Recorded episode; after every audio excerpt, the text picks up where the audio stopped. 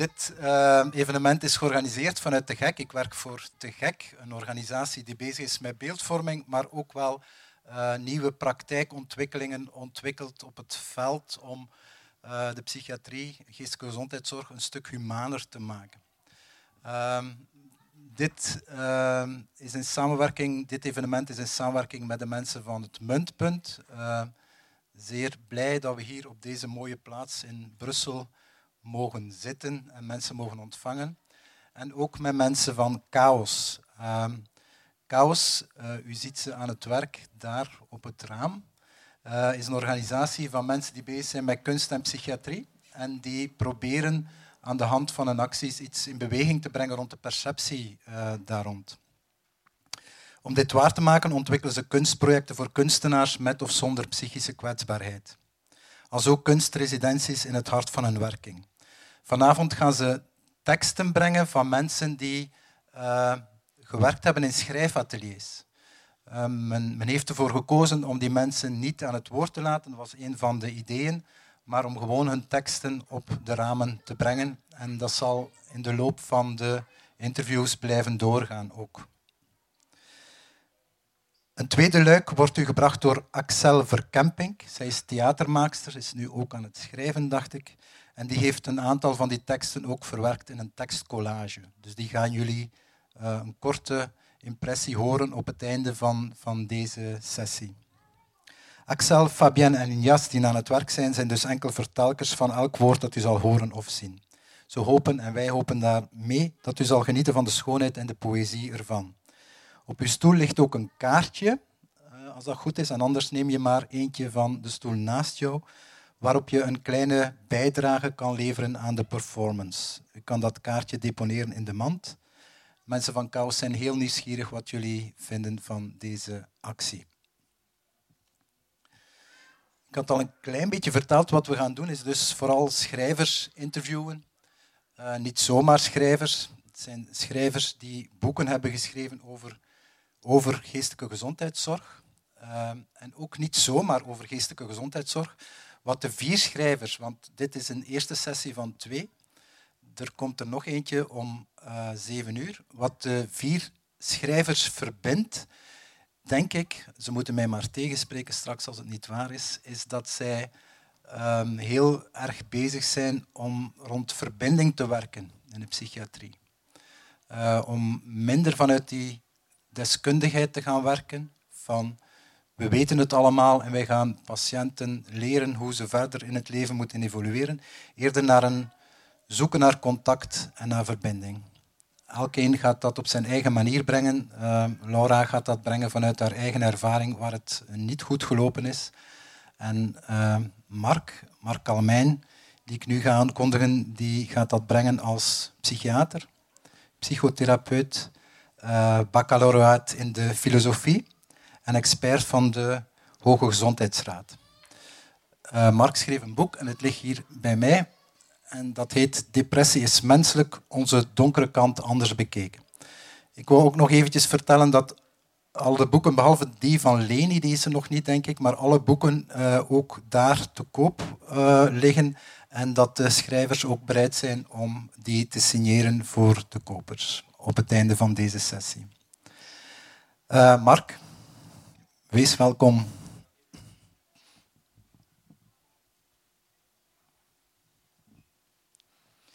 En ik hoop dat de microfoon werkt, Mark. Misschien moeten we die eerst eventjes uittesten. Hallo? Ja, perfect. Dank u. Nu kunnen we echt starten. Het is een diepe zin. Ja, eerst een beetje op het gemak zitten. Ja, nee, ja. Ik voel mij al sinds al gesteund door een vers uh, dat Mira gezongen heeft. Uh, voor de eerste te zijn op het, op het schavot. voor de eerste plek op het schavot. Hè? Ja. We gaan genade, genadevol zijn, Mark. Juist, dank u. Ik zou willen beginnen met het einde van uw boek te citeren, voor te lezen. Gerust. Depressie is menselijk, omdat het een typisch menselijke aandoening is.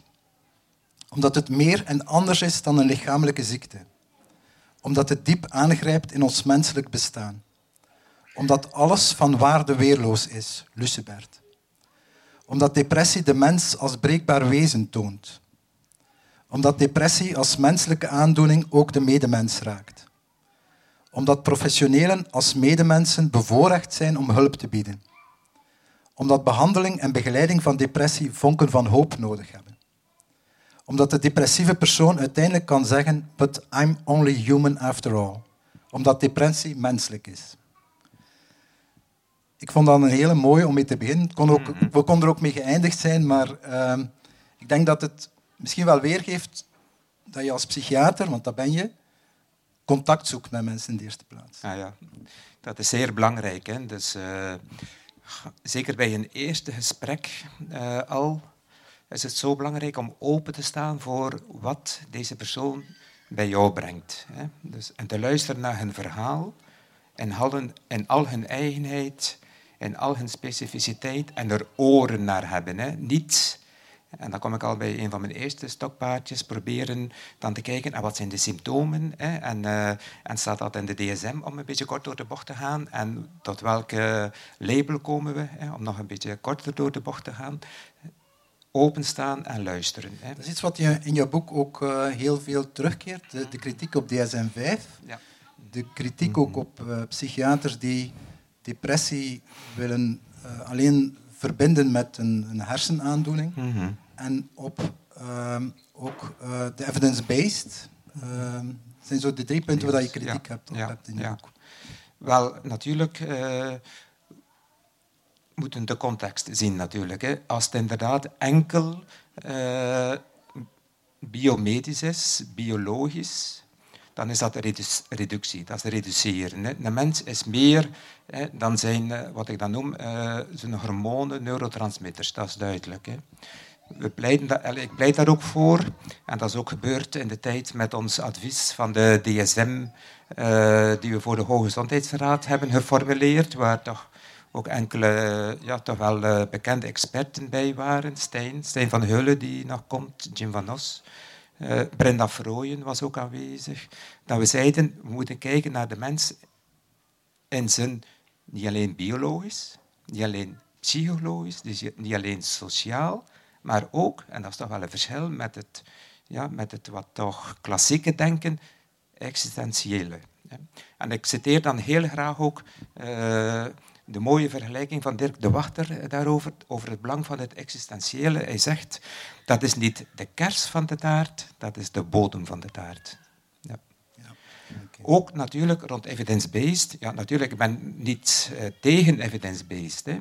Maar als dat enkel maar dat is, ja, dan, uh, dan, dan schieten we tekort in het bijstaan van mensen in hun lijden. Hè. Evidence-based lukt niet, oké, okay, voilà, dat is het. Dank u. Ja. Maar jouw, jouw vertrekpunt is de antropopsychiatrie, dacht ik, van Jacques Schotten.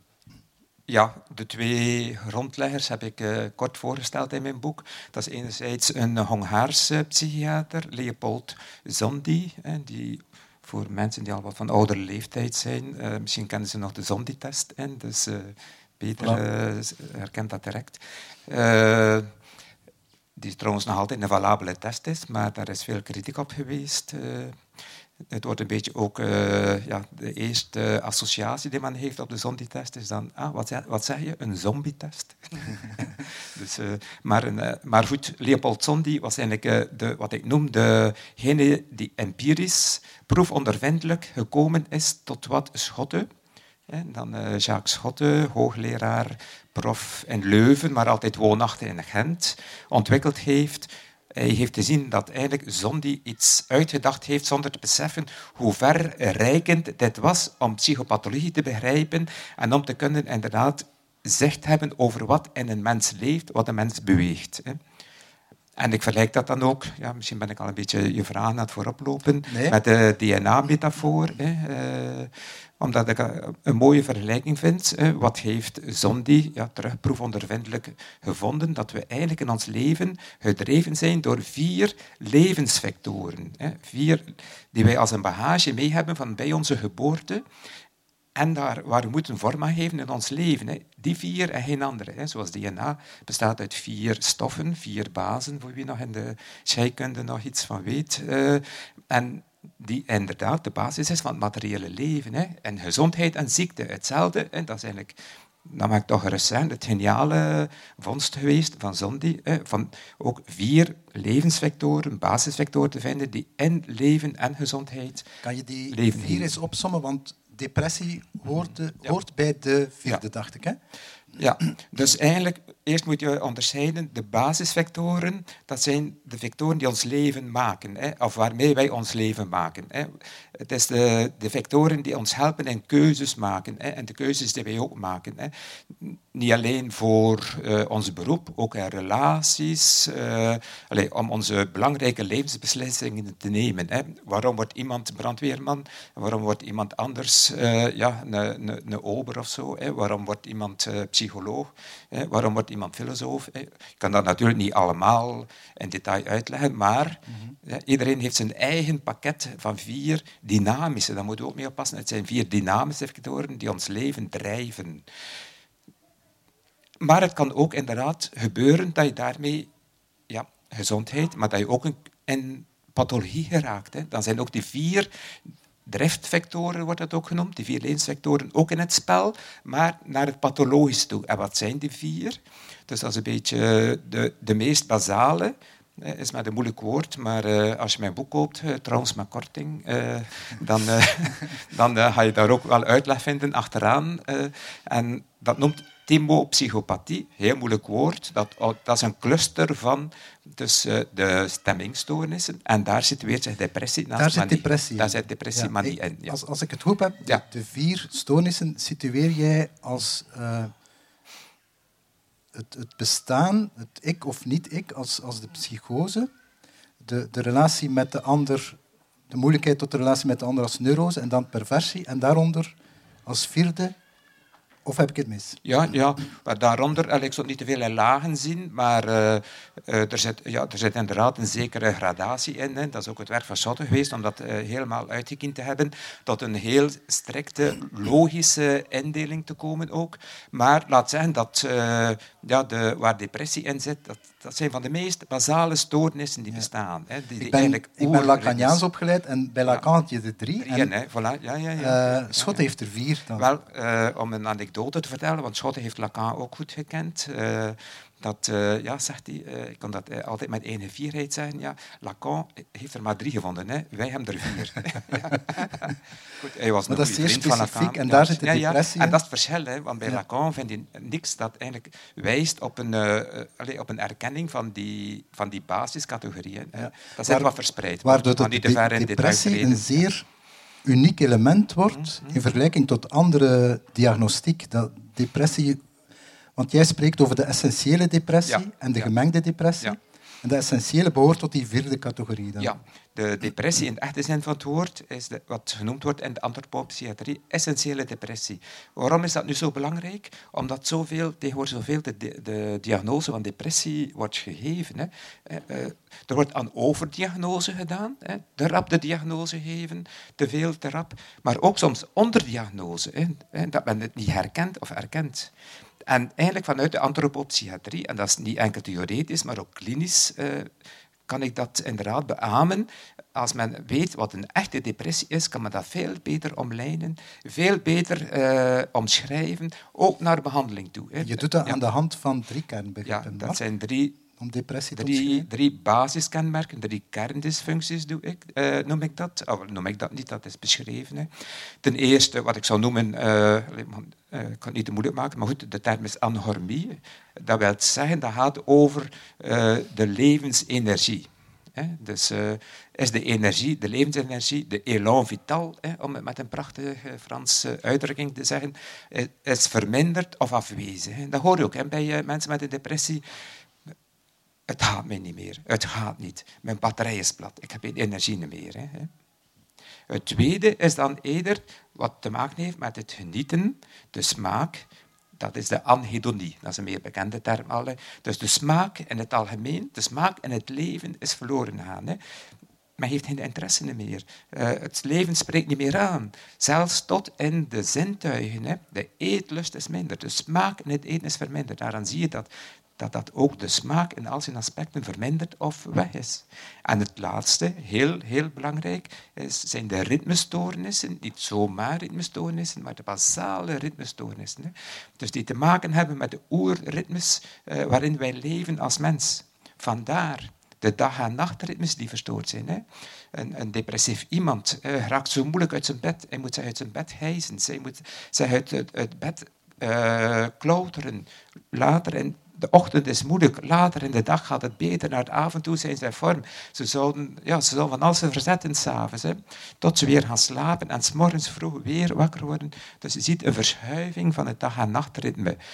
En dat ook herkenbaar is, ook ja, andere ritmes kunnen verstoord zijn. Iedereen, of veel van jullie kennen misschien de volksspreuk bij het vallen en het springen van het blad, dat mensen gevoeliger zijn aan, uh, aan uh, stemmingsschommeling. Voilà, dat is ook een, de, volks, de volksmond heeft eigenlijk ook wel echt al ervaren, weet meer dan soms wij met onze uh, jarenlange expertise. Het, ja. het boeiende vond ik dat je als psychiater waarschijnlijk daar dan aan linkt, dat je antidepressiva enkel voorschrijft als die drie elementen voorkomen. Voilà. En bij een bepaalde depressie, die bijvoorbeeld gekoppeld is aan schuldgevoelens of aan andere dingen, dan zeg je van dit is een.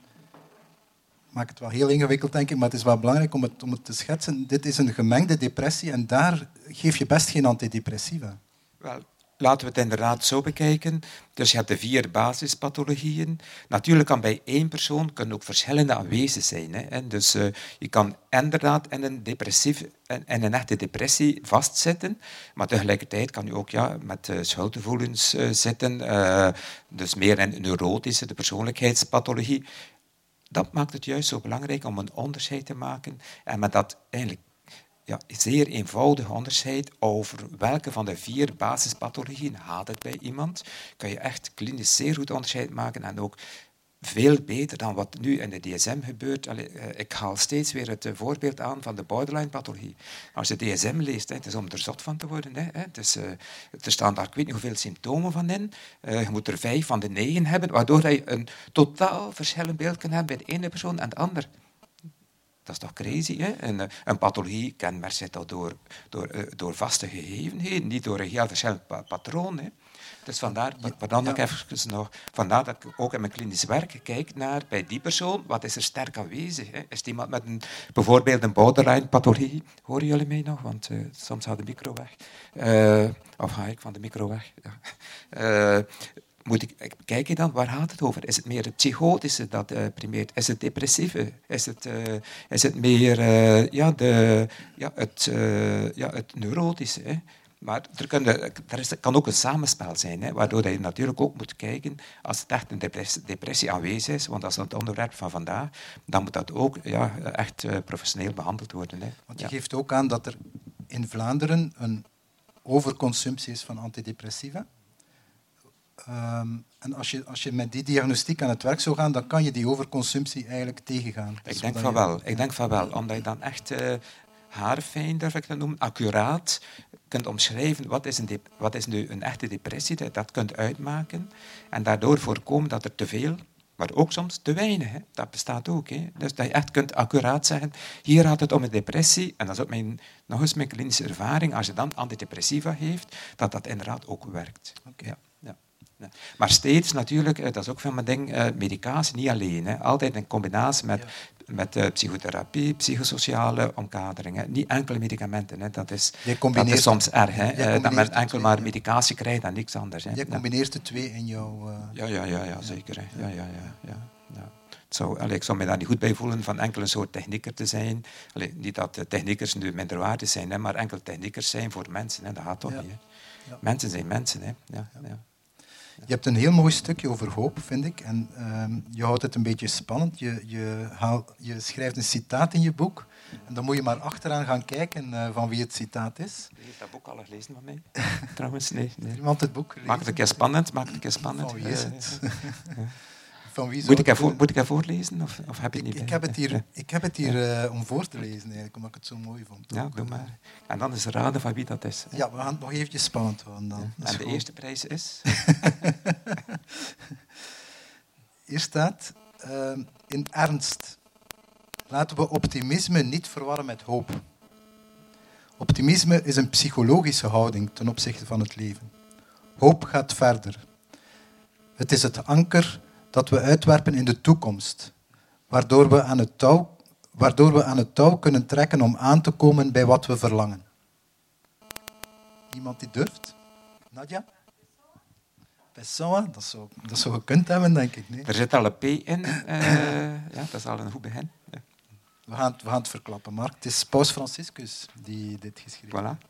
Ja. ja. Een heel mooi iets. ja, ja. ja, ja hoop is zo belangrijk in ons, uh, in ons beroep en werken met mensen. Ja, dat is zeker. onvoorstelbaar hoe belangrijk. Hè. Ik weet niet, voor de mensen die... Allez, uh, ondertussen maak ik toch een beetje reclame. Zouden gekeken hebben naar de digitale boekvoorstelling van mijn boek samen met Dirk de Wachter en Pat Tonné. Nog altijd het, de moeite waard om het te herbekijken trouwens. Dirk zegt dat ook op een bepaald moment. Hoop. We moeten blijven hopen. Altijd blijven hopen. Ja. U roept uw collega's uh, psychiaters op om een horizon te verruimen, uh, Mark. Wat, wat, bedoelt u daar precies mee en slaagt u daar ook in? Ja, dat zijn twee zeer goede vragen. uh, het eerste, horizon verruimen, is inderdaad niet die, die oogkleppen. Hè. in, het, in het Vlaams gezegd die paardenbril van enkel zo in dat biomedische denken, hè, de psychiater eh, dat denken van vroeger dat nog te veel aanwezig is in de dokter-patiëntenrelatie, die vanuit de somatische geneeskunde komt, die daar ook wel zijn plaats heeft, maar gelukkig ook daar verruimd wordt. Maar we zijn niet enkel de psychiater die zegt zo, zo en zo zit het in elkaar. Hè. We moeten openstaan voor alle dimensies. Hè. Vandaar dat ik dat noem, de, de biopsychosociale en, en essentiële dimensie. Zo belangrijk. En dat is voor mij ook nu, sinds ik daar ook waarschijnlijk meer mee bezig ben, ook duidelijker geworden, de essentiële dimensie. Hè. Wat, wat, uh, wat dat betekent ziek zijn, een pathologie hebben, wat dat betekent voor ja, wat, dat, uh, ja, wat dat met je leven doet, wat, hoe dat, dat je leven uh, ja, beïnvloedt, uh, kan kapot maken, maar weer herstellen. Hè. Dus, en de tweede vraag slaag ik daarin. Ja, ik hoop met mijn boek dat er toch, ik zeg dat, uh, de uitgever, iemand van de uitgever zei dat, eigenlijk jouw boek zegt ze, is een inspiratieboek. En, dat, en ik zei, voilà, dat is nu een mooie, dat is nu een iets. Ik hoop mensen te inspireren, en zeker collega's. Hè. Ja. Dat zal uh, hopelijk echt wel lukken. Ik wou nog een keer, we gaan proberen van een klein beetje interactief ook te zijn, als dat lukt. Dus als er mensen vragen hebben, dan kan je die gerust uh, stellen. Ik weet dat dat niet zo simpel is om dat vanuit de zaal te doen, maar uh, houdt u niet in. Ja.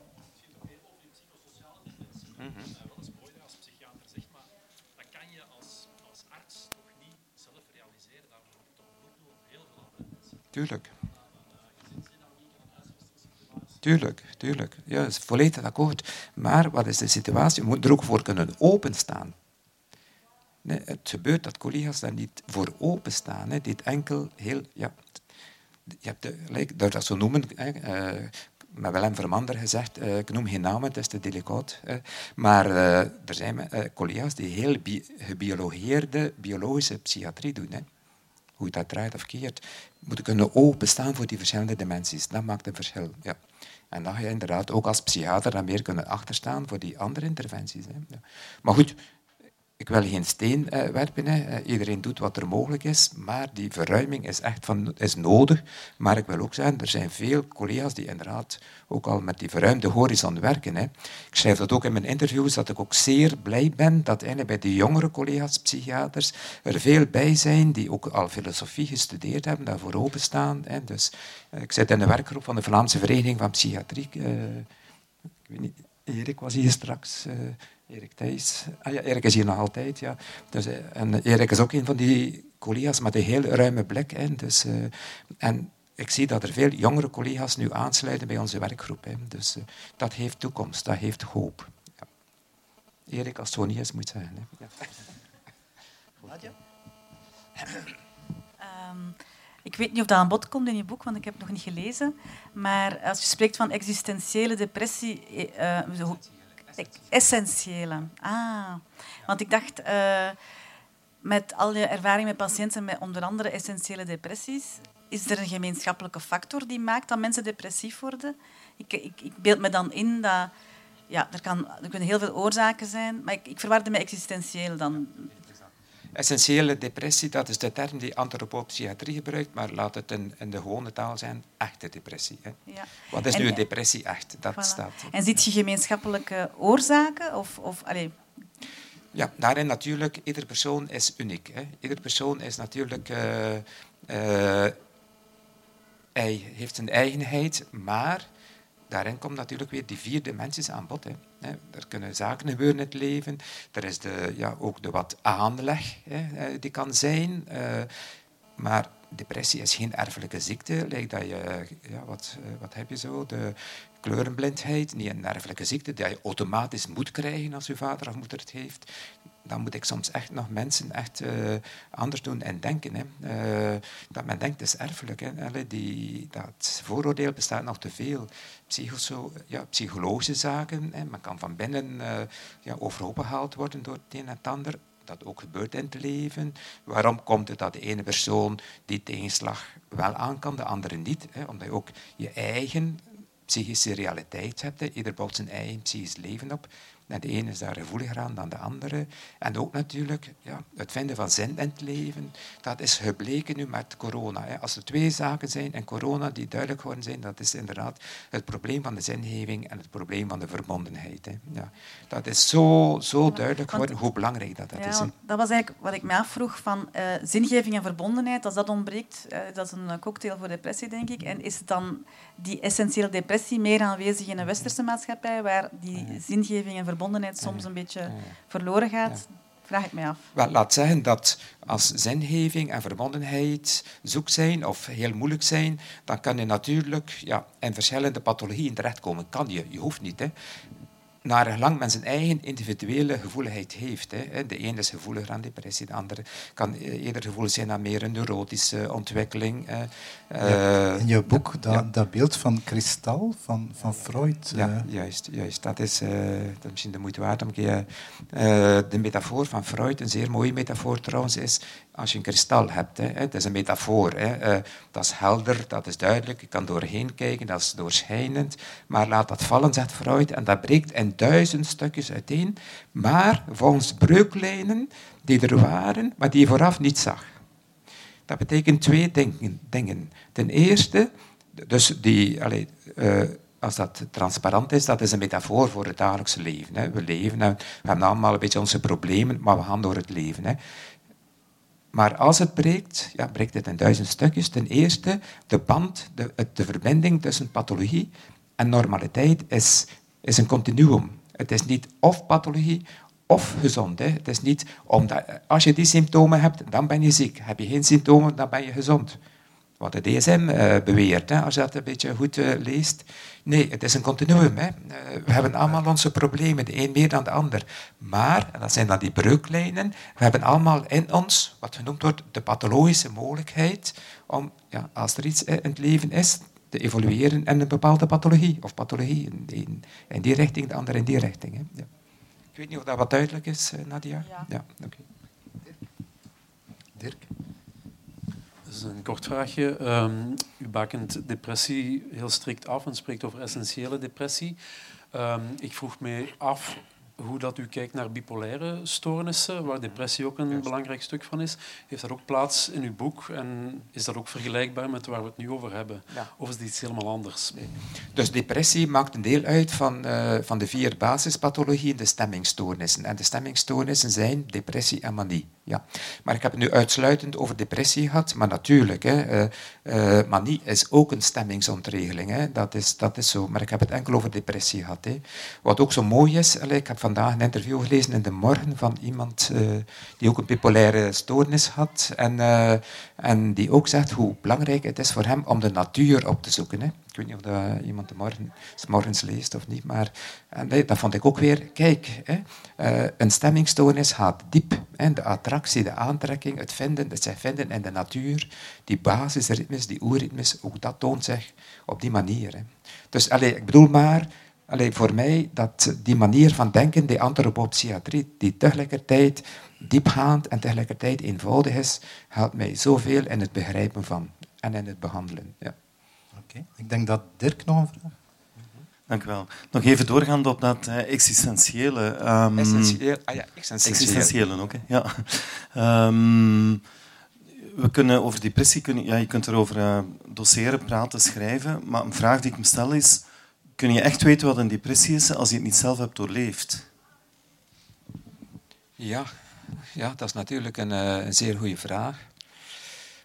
Natuurlijk, als je het zelf hebt doorleefd, ja, dan weet je het. Hè. Ja, dan ervaar het, dan heb je het ervaren. Hè. Maar goed, zou dat betekenen dat alle hulpverleners en zou moeten uh, depressief zijn en manisch en psychotisch? En, uh, we hebben allemaal een beetje van alles. Dat wil ik ook wel zeggen. Wat is gezondheid? Dat is juist een evenwicht tussen al die verschillende pathologische mogelijkheden die we hebben. Dat is misschien een antwoord daarop. Hè. Eh, we zijn allemaal een beetje neurotisch. Hè. we raken rap een keer in conflict met iemand. Hè. We zijn allemaal een beetje psychotisch. Hè. Hebben nooit de wereld onder, onze voeten voelen wegzinken. We zijn allemaal een beetje pervert. Als onze belastingscontrole uh, uh, komt, gaan we toch proberen, dit en dat een beetje te veranderen. Zo. We hebben allemaal onze stemmingsproblematiek. En dat is de definitie van gezondheid hè, vanuit antropopsychiatrisch perspectief. Het is juist het evenwicht tussen die verschillende pathologische mogelijkheden die ons gezond houden. Dus er is wel ook een aanvoeling die we allemaal hebben. Maar het allemaal moeten doormaken van de pathologie denk ik, is een beetje, ja, uh, zou een beetje te veel gevraagd zijn. Hè. Ja. Is dat, ik weet niet of dat, dat duidelijk is. Eh, dat is een ander idee dan normaliteit als de afwezigheid van symptomen. Dat is, dat is, dat is een illusie. Hè. Eh, we hebben allemaal problemen, hè. de ene meer dan de ander. Ja. Mark, heel erg bedankt voor het interview. Dat is toch gedaan. Ja. ja.